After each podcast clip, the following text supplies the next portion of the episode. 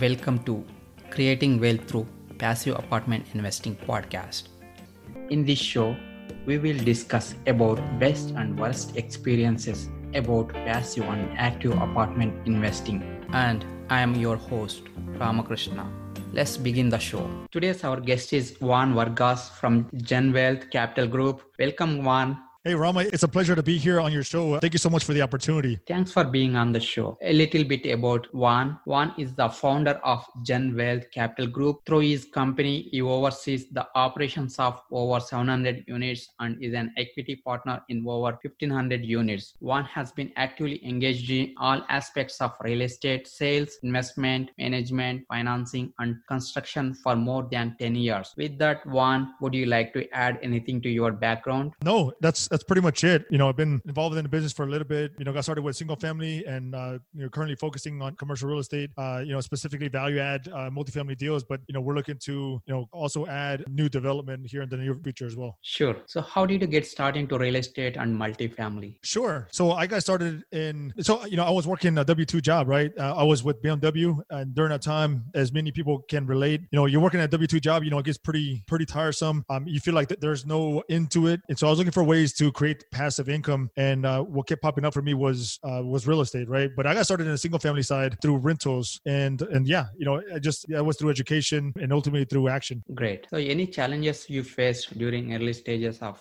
your journey? And how did you overcome them? Yeah definitely you know i think you know at least for me there are some challenges you know getting started. And so after i was doing single family right first of all is the educational side. It's uh you know you have to get over that hump a little bit. Uh, once you get over that you take action. And that was uh, through single family as i mentioned. But you know i wanted to um, expand right? And that was through multifamily right? Uh, my first property was a 32 unit. And you know that was a deal that uh, you know myself and a partner we, we took it down together. And and there were some challenges in, that you know? So uh, one of the challenges that we faced was the lack of experience, right? And because of the lack of experience, we also had a lack of financing options, you know? So, you know, we would go to a lot of lenders and, you know, we had, I think it was about 11 lenders that t- turned us down until the 12th one uh, was the one that gave us the opportunity. So there definitely are some challenges, even, you know, on the deal acquisition side at the very beginning, you know, with brokers not taking you seriously. And so how do we overcome that? You know, it was on the lender side, it was just not say, you know, not taking no for an answer, right? And so, you know, as I mentioned, you know, I, I went to go visit some of these lenders person to person, face to face, and you know they, they pretty much let me know. But I kept going, kept going, and so I think the way we overcame it was through you know persistence, persistence, pretty much, right? Um, on the other side, uh, the the lack of experience and knowledge, um, you know, I think you know that's through partners, right? And so I brought in on a partner that it was a general partner, I mean a general contractor rather, and so he had a lot of the experience on the the rehab and the construction side, and and I was able to manage, and so we were able to form a good partnership there and and um, make sure that deal that deal was a pretty successful one, you know. Awesome. So persistence is the key here. It, it really is. Pretty much everything that you do, persistency and determination is, is always key. Right. So in your bio, like you have experience in passive investment side.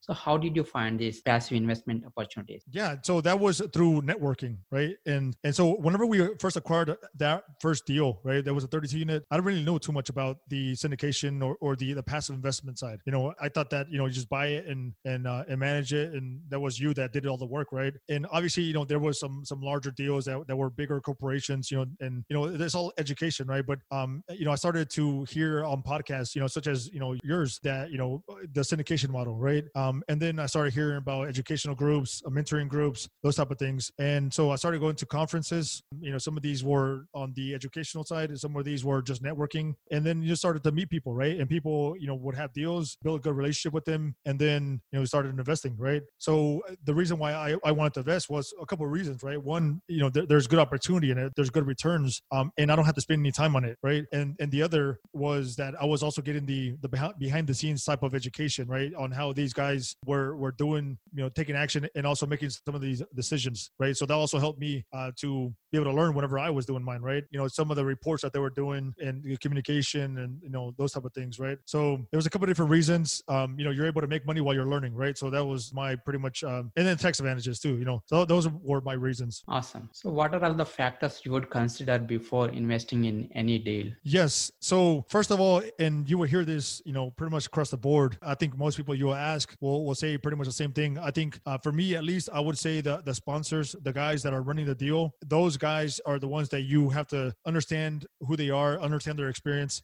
understand their track record, um, you know, their performance, um, you know, try to get referrals as well, like from some of their previous investors, those type of things, right? So I will look for some good sponsors, right? And and preferably sponsors that are doing this full time, right? And not to say that you can't do this on, on a part time basis, because I have a lot of colleagues and, and friends that do this on a part time basis. But you know, for me, you know, if I'm you know going to invest with somebody, you know, that's my hard earned money, right? Uh, so I, I want that sponsor to to uh, to you know give it a you know full attention as well, right? So that's another thing I look for. And then uh, apart from that, I look for the the market, right?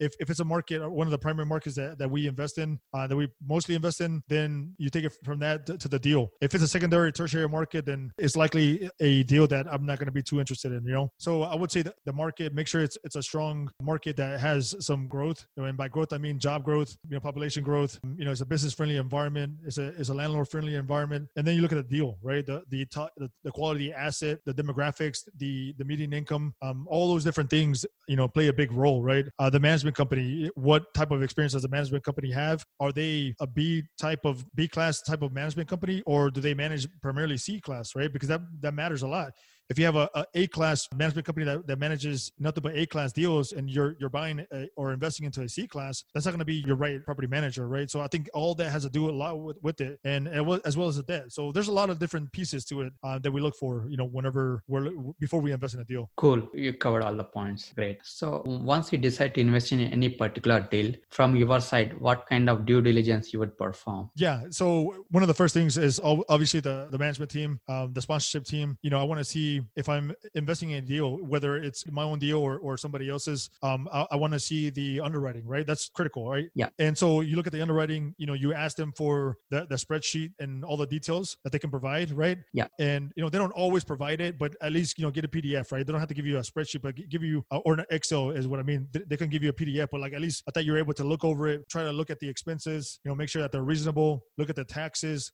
especially here in Texas where I'm at, you know, taxes are, are pretty aggressive. You know, look at the insurance. Insurance costs are going going way up. Make sure that those are reasonable. You know, we're in a COVID uh, environment right now, COVID nineteen situation, and so you know we want to see year one. You know, how aggressive or, or how conservative are you in year one? If you are in year one, you have a two or three percent rent growth and a total income growth. You know, five, six, seven percent. You know, it could be realistic. Not saying that it won't, but you know, it's always better to be more conservative, especially in this environment, and and maybe keep it flat. You know, or maybe have a, just a little bit of an uptick. You know, maybe one one to two percent, something like that, right? So those those are things that we look for, and just to just to make sure that you know they're that that team, that sponsorship team is, is being conservative. Years two through five or six or however the business plan is, you know, make sure that those are also conservative. I, I want to see a sensitivity analysis, right? You know, what's your break even break even point? You know, and that's one thing that, that many people don't look for. But you know, what's the point of economic occupancy or economic vacancy? Either way you look at it, that the property can still you know pay for the debt service, right? So that's very very important that you look at that and that you understand those those type of things. You know, does the business plan match the the debt service, right? If you have a, a five year term, you want to keep this deal for five years, six years, and then you know that's obviously not going to work, right? Um, you got to make sure that the the prepayment penalty on the end is is also something that matches with the business plan, right? So there's a lot of variables that we look for to make sure that the, the deal is um is going to be one that, that we're going to be comfortable with, you know. So how do you track your passive investment progress performances? Oh yes, so I have a spreadsheet that shows every single passive deal and is by year, right? Yeah. And so so I have a year by year, and then I'm able to track you know, depending on on what the distributions were. It gives me a re, a percentage return for that year, and then it gives me an, an, overall return for the deal, right? So if I'm I'm in the deal for two or three years, I want to see the overall return to that point. Um, so yeah, I have a spreadsheet that I, that I track and I, I update all the time. Great. So what do you do as a past investor if deal does not go well? If the deal does not go well, then you ask questions, right? Yes. So you know, for me, it's like, why is it not going well? What's going on? What can we do to, to improve it, right? Even as past investors, we can give our opinion. You know, even though we're not the ones that are directly managing it, we can give our opinion on on what we think um, you know could help. And, and I, and, I, say that from from an active investor, right? Because that's what we focus on nowadays. Um, but you know, I think you know, talk it over. Um, you know, find try to find solutions as to why it's not working. You know, and definitely you want communication, right? Um, either I'm an active investor, I'm a passive investor. If I'm an active investor uh, on my deals, we provide uh, you know reports, you know, on a frequent basis to our investors, right? And and during the, the COVID nineteen situation, you know, we've been providing every couple weeks, right? If I'm a passive investor, I want to see those reports, right? If I don't hear from you in a, in a while, then there's something going on, right? Um, usually it's because something good is um, something bad is happening, maybe, right? Things are not going as well, but we want to hear about it. We want to know why, right? That's that's your money, our money on the line. They want to hear about, and we, we need to know what's going on. So communication is key in, in every single situation. And yeah, like I said, you know, we have to discuss, you know, why the deal is not going as projected, and and things happen, right? Every single time that we look at a deal at the very beginning, even for our active deals, there's one thing for certain is that the the projections are not going to be on. So we can say, you know, we're going to 1.9x our, our, your equity. The chances are that we're not going to get it right there, 1.9x. We might get 1.8, 1.7, or we might get two over two percent or over two times, right? Rather, so um, there's a lot of things that, that that happen, and we have to be aware of that um, because these are is a performance, these are projections, but you know, communication is key whenever you're discussing and, and when you're trying to figure out what's going on with the deals. Right. Would you like to share about your best passive investment experience? My best passive investment experience is a deal that we were were able to refi. So it was bridge loan. There's there's people out there's investors, whether active or passive, that that are kind of against bridge loans because they bring a little bit more risk to the deal. They do, right? You, there's a lot of capex that are that's involved, or it could be lower occupancy, and so there, there's risk at the very beginning. Then there's also usually more upside on those deals, right? Or can be more upside, right? This is a particular deal. This is actually my very first passive investment, and so I looked at it. You know, I saw the team, I studied them, I knew most of the guys on the team, um, so I took action on that deal. It was a bridge loan. It was an up and coming submarket in in Memphis, Memphis, Tennessee. And so this deal, after I want to say how many months was it, 15 or 16 months, we were able to to refi and you know get about 85% of our equity back. You know, and so from that point on, you know, we had 15% of equity in the deal, and you know, and from that and after that, it was going to be infinity return, right? Um, as of today, you know, we are over 100% on that deal. You know, so we've we've been able to get our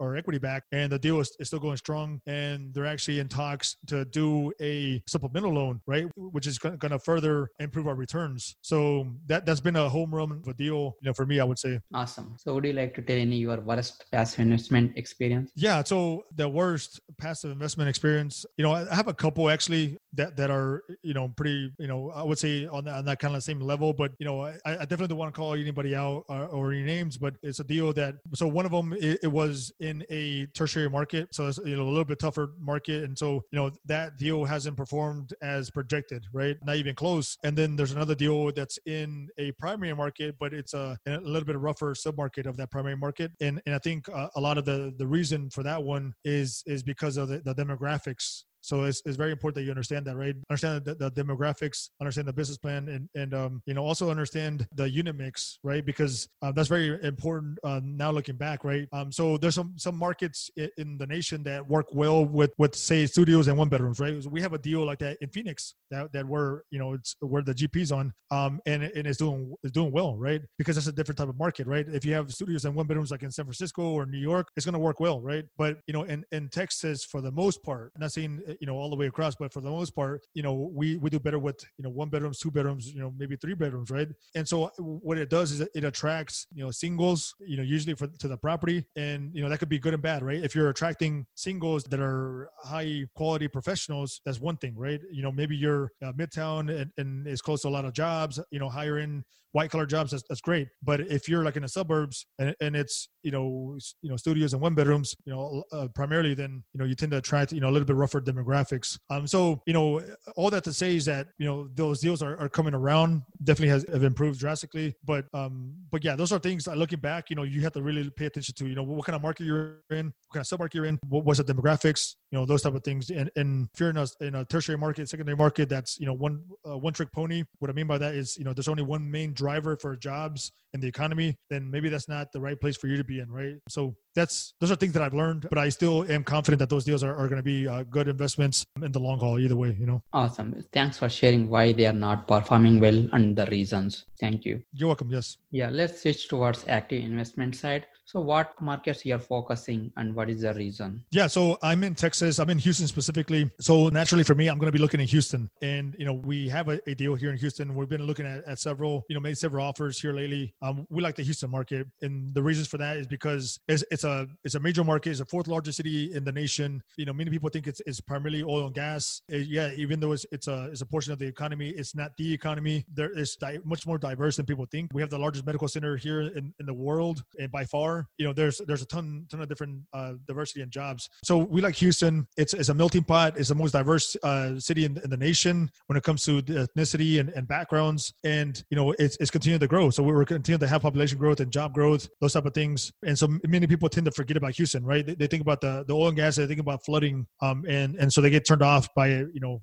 automatically for whatever reason. And so, but that's an opportunity for for guys like myself because I, I know the market, I know the submarkets, and and um and I we're able to take advantage of that, right? So we're actually looking at newer newer type deals, uh, newer construction deals. You know, you know, as I as I mentioned earlier in the podcast, um, we're even looking to possibly get into development, right? So we're looking at different land sites and and uh, tracts of land. So that's Houston. Dallas is another market that that we're in on the active side, and um, you know, there's obvious reasons for Dallas. I mean, it's it's one of the most diverse and, and job growth. Um, there's a lot of Fortune 500 companies moving there from the, the West Coast. And, you know, it's, it's another strong, major business friendly environment there. Uh, so we really like Dallas. Uh, lending environments is very friendly there. It, they consider that one uh, one of the premier markets uh, for lending. And so we, we like Dallas for that reason. And the same thing with Phoenix. Phoenix has very uh, similar aspects to it as it does to, to Dallas. You know, you have job growth, you have population growth is dynamic. It's uh, is growing. Um, you know, rent growth has, has been up there. It's, it's led the nation um, for the, or, or been at least top two in the last couple of years for rent growth, and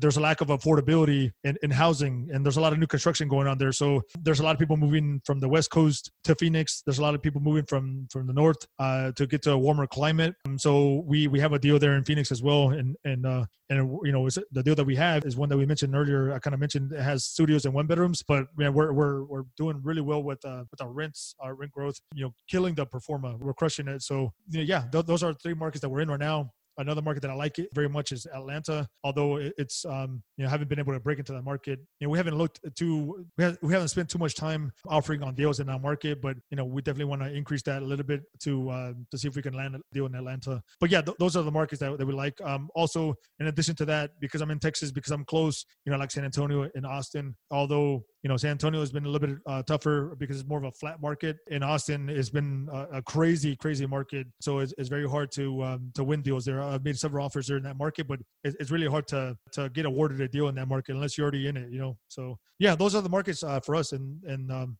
we'll continue to be in those markets. Great. So, how do you raise capital for your deals? Yeah, so that's through networking. Um, that's primarily through networking, getting out there, uh, building relationships, you know, and also have a meetup, um, you know, where, you know, I, I host it on a monthly basis and, you know, just, just trying to get, get it through there. A lot of it has been referrals. You know, we've been fortunate to have, you know, quite a bit of referrals. And another way has been through overseas capital, um, actually from, um, from China and, and, Japan, you know, we've been fortunate. Uh, myself and, and business partner have been fortunate to have um, some some good loyalty um, from from investors from from over there. And another way eh, that we're we're trying to push a little bit is is more of the Latin America, Latin American capital. And so you know i'm fluent in spanish and so i'm able to um, to build some strong relationships that way but yeah that, that's pretty much has been our form of equity we've been talking to a couple of family offices and more of the institutional capital as well that could be a, a way that we that we also explore and, and that we go to in, towards the future in the future. Right. So total, how many active apartment investments you have right now? Right now, we have three active deals that we oversee and um, we we manage uh, as asset managers.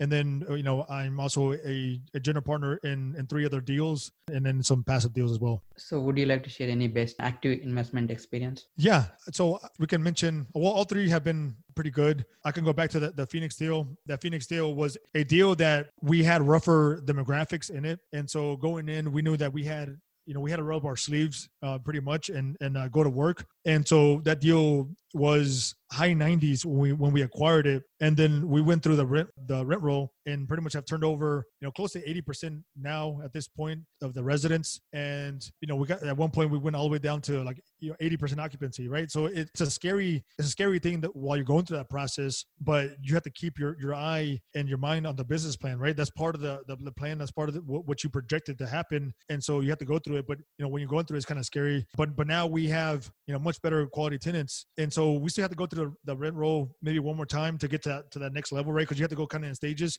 You can't go from a from a class C tenant to a class A in, in one shot, right? It has to be a, a, class C and then a C plus and then maybe a B minus and like that, right? So you have to go through it a couple times, and and that's what we're doing. But it's it's a deal that that has been performed very well on on the pro forma, you know, over pro forma, and so you know we're getting 100 150 dollars over pro forma and our pro forma was was 100 bucks right? So you know from classics uh, we're getting is you know 200 plus you know? And so it's it's a strong dynamic market as i mentioned and and um you know we're, we're fortunate to have acquired that deal. And the other thing i like about it is is the cost basis that we're in in it for is very low. You can't even come close to those those type of numbers um, in this in that market in, in today's environment. And so we feel confident that you know when we go to either sell or or you know maybe have a maybe do a supplemental loan uh, that we'll be able to um, to do pretty well for our investors. So yeah, we're we're very happy with that deal. Awesome. So what is the best advice you have received? The best advice uh, for for passive investors, uh, what I can say is for, for for any investor. Okay, so passive or, or active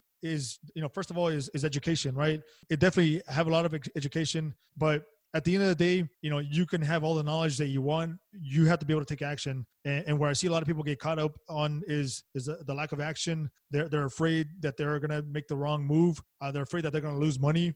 All those can happen. Yes, you can lose money. Yes, it might not be the right decision. But if you don't take any any action, if you don't if you don't make any decision, then you're going to be in the same boat, right? You're going to be wishing that you would have made that move, you know, come five, ten years because you would have learned that much more, right? So I think, you know, learn uh, as much as you can, you know, be around people that are already doing this and, and don't be afraid to ask for help, right? I still ask for help. You know, you can't have that ego, right? And and I think there's a lot of people that have that ego, you know, put the ego to the side, man. You know, that's not it's not worth it. Ask questions, you know, having a hand, you know, pointing up and asking asking for help. You know, maybe somebody can bring you up, but at the same time, have a hand, you know, going down and bring somebody else up. Somebody asks you for help, then be willing to help out. So you know, look at this as a long term type of business.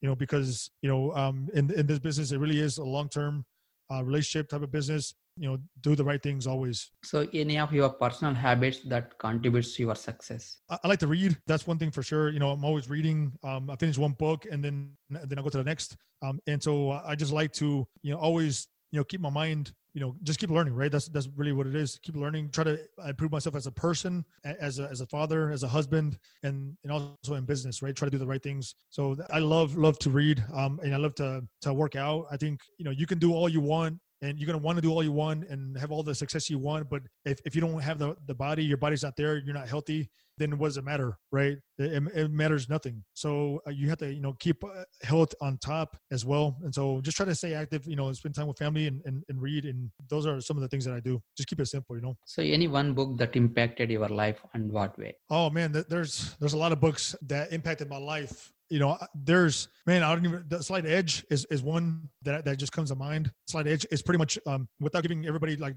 too much detail in the book, is doing something every single day that can improve you and and over time it snowballs into big things, right? You know, you want to lose, you know, 20 pounds, it's not gonna happen by tomorrow. So, you know, go out there, you know, go for a jog, and then you're going for a run, then you're gonna start losing, you know, pounds and, and you know, inches off your waist, and you'll get there, right? And then and then before you know it, it's, it's a habit and you're just doing it all the time. And now you're maintaining. So a Slight Edge is, is a really, really good book that I recommend on the personal side. On the business side, um, there's a lot of books. E-Myth Revisited, that's one on the business side. I've always liked the classic cash flow quadrant. Um, you know, I like a lot of the autobiographies. Um, Elon Musk. There's another one, Shoe Dog from Phil Knight. Uh, Walmart. That's um, made in America. That's uh, Sam Walton.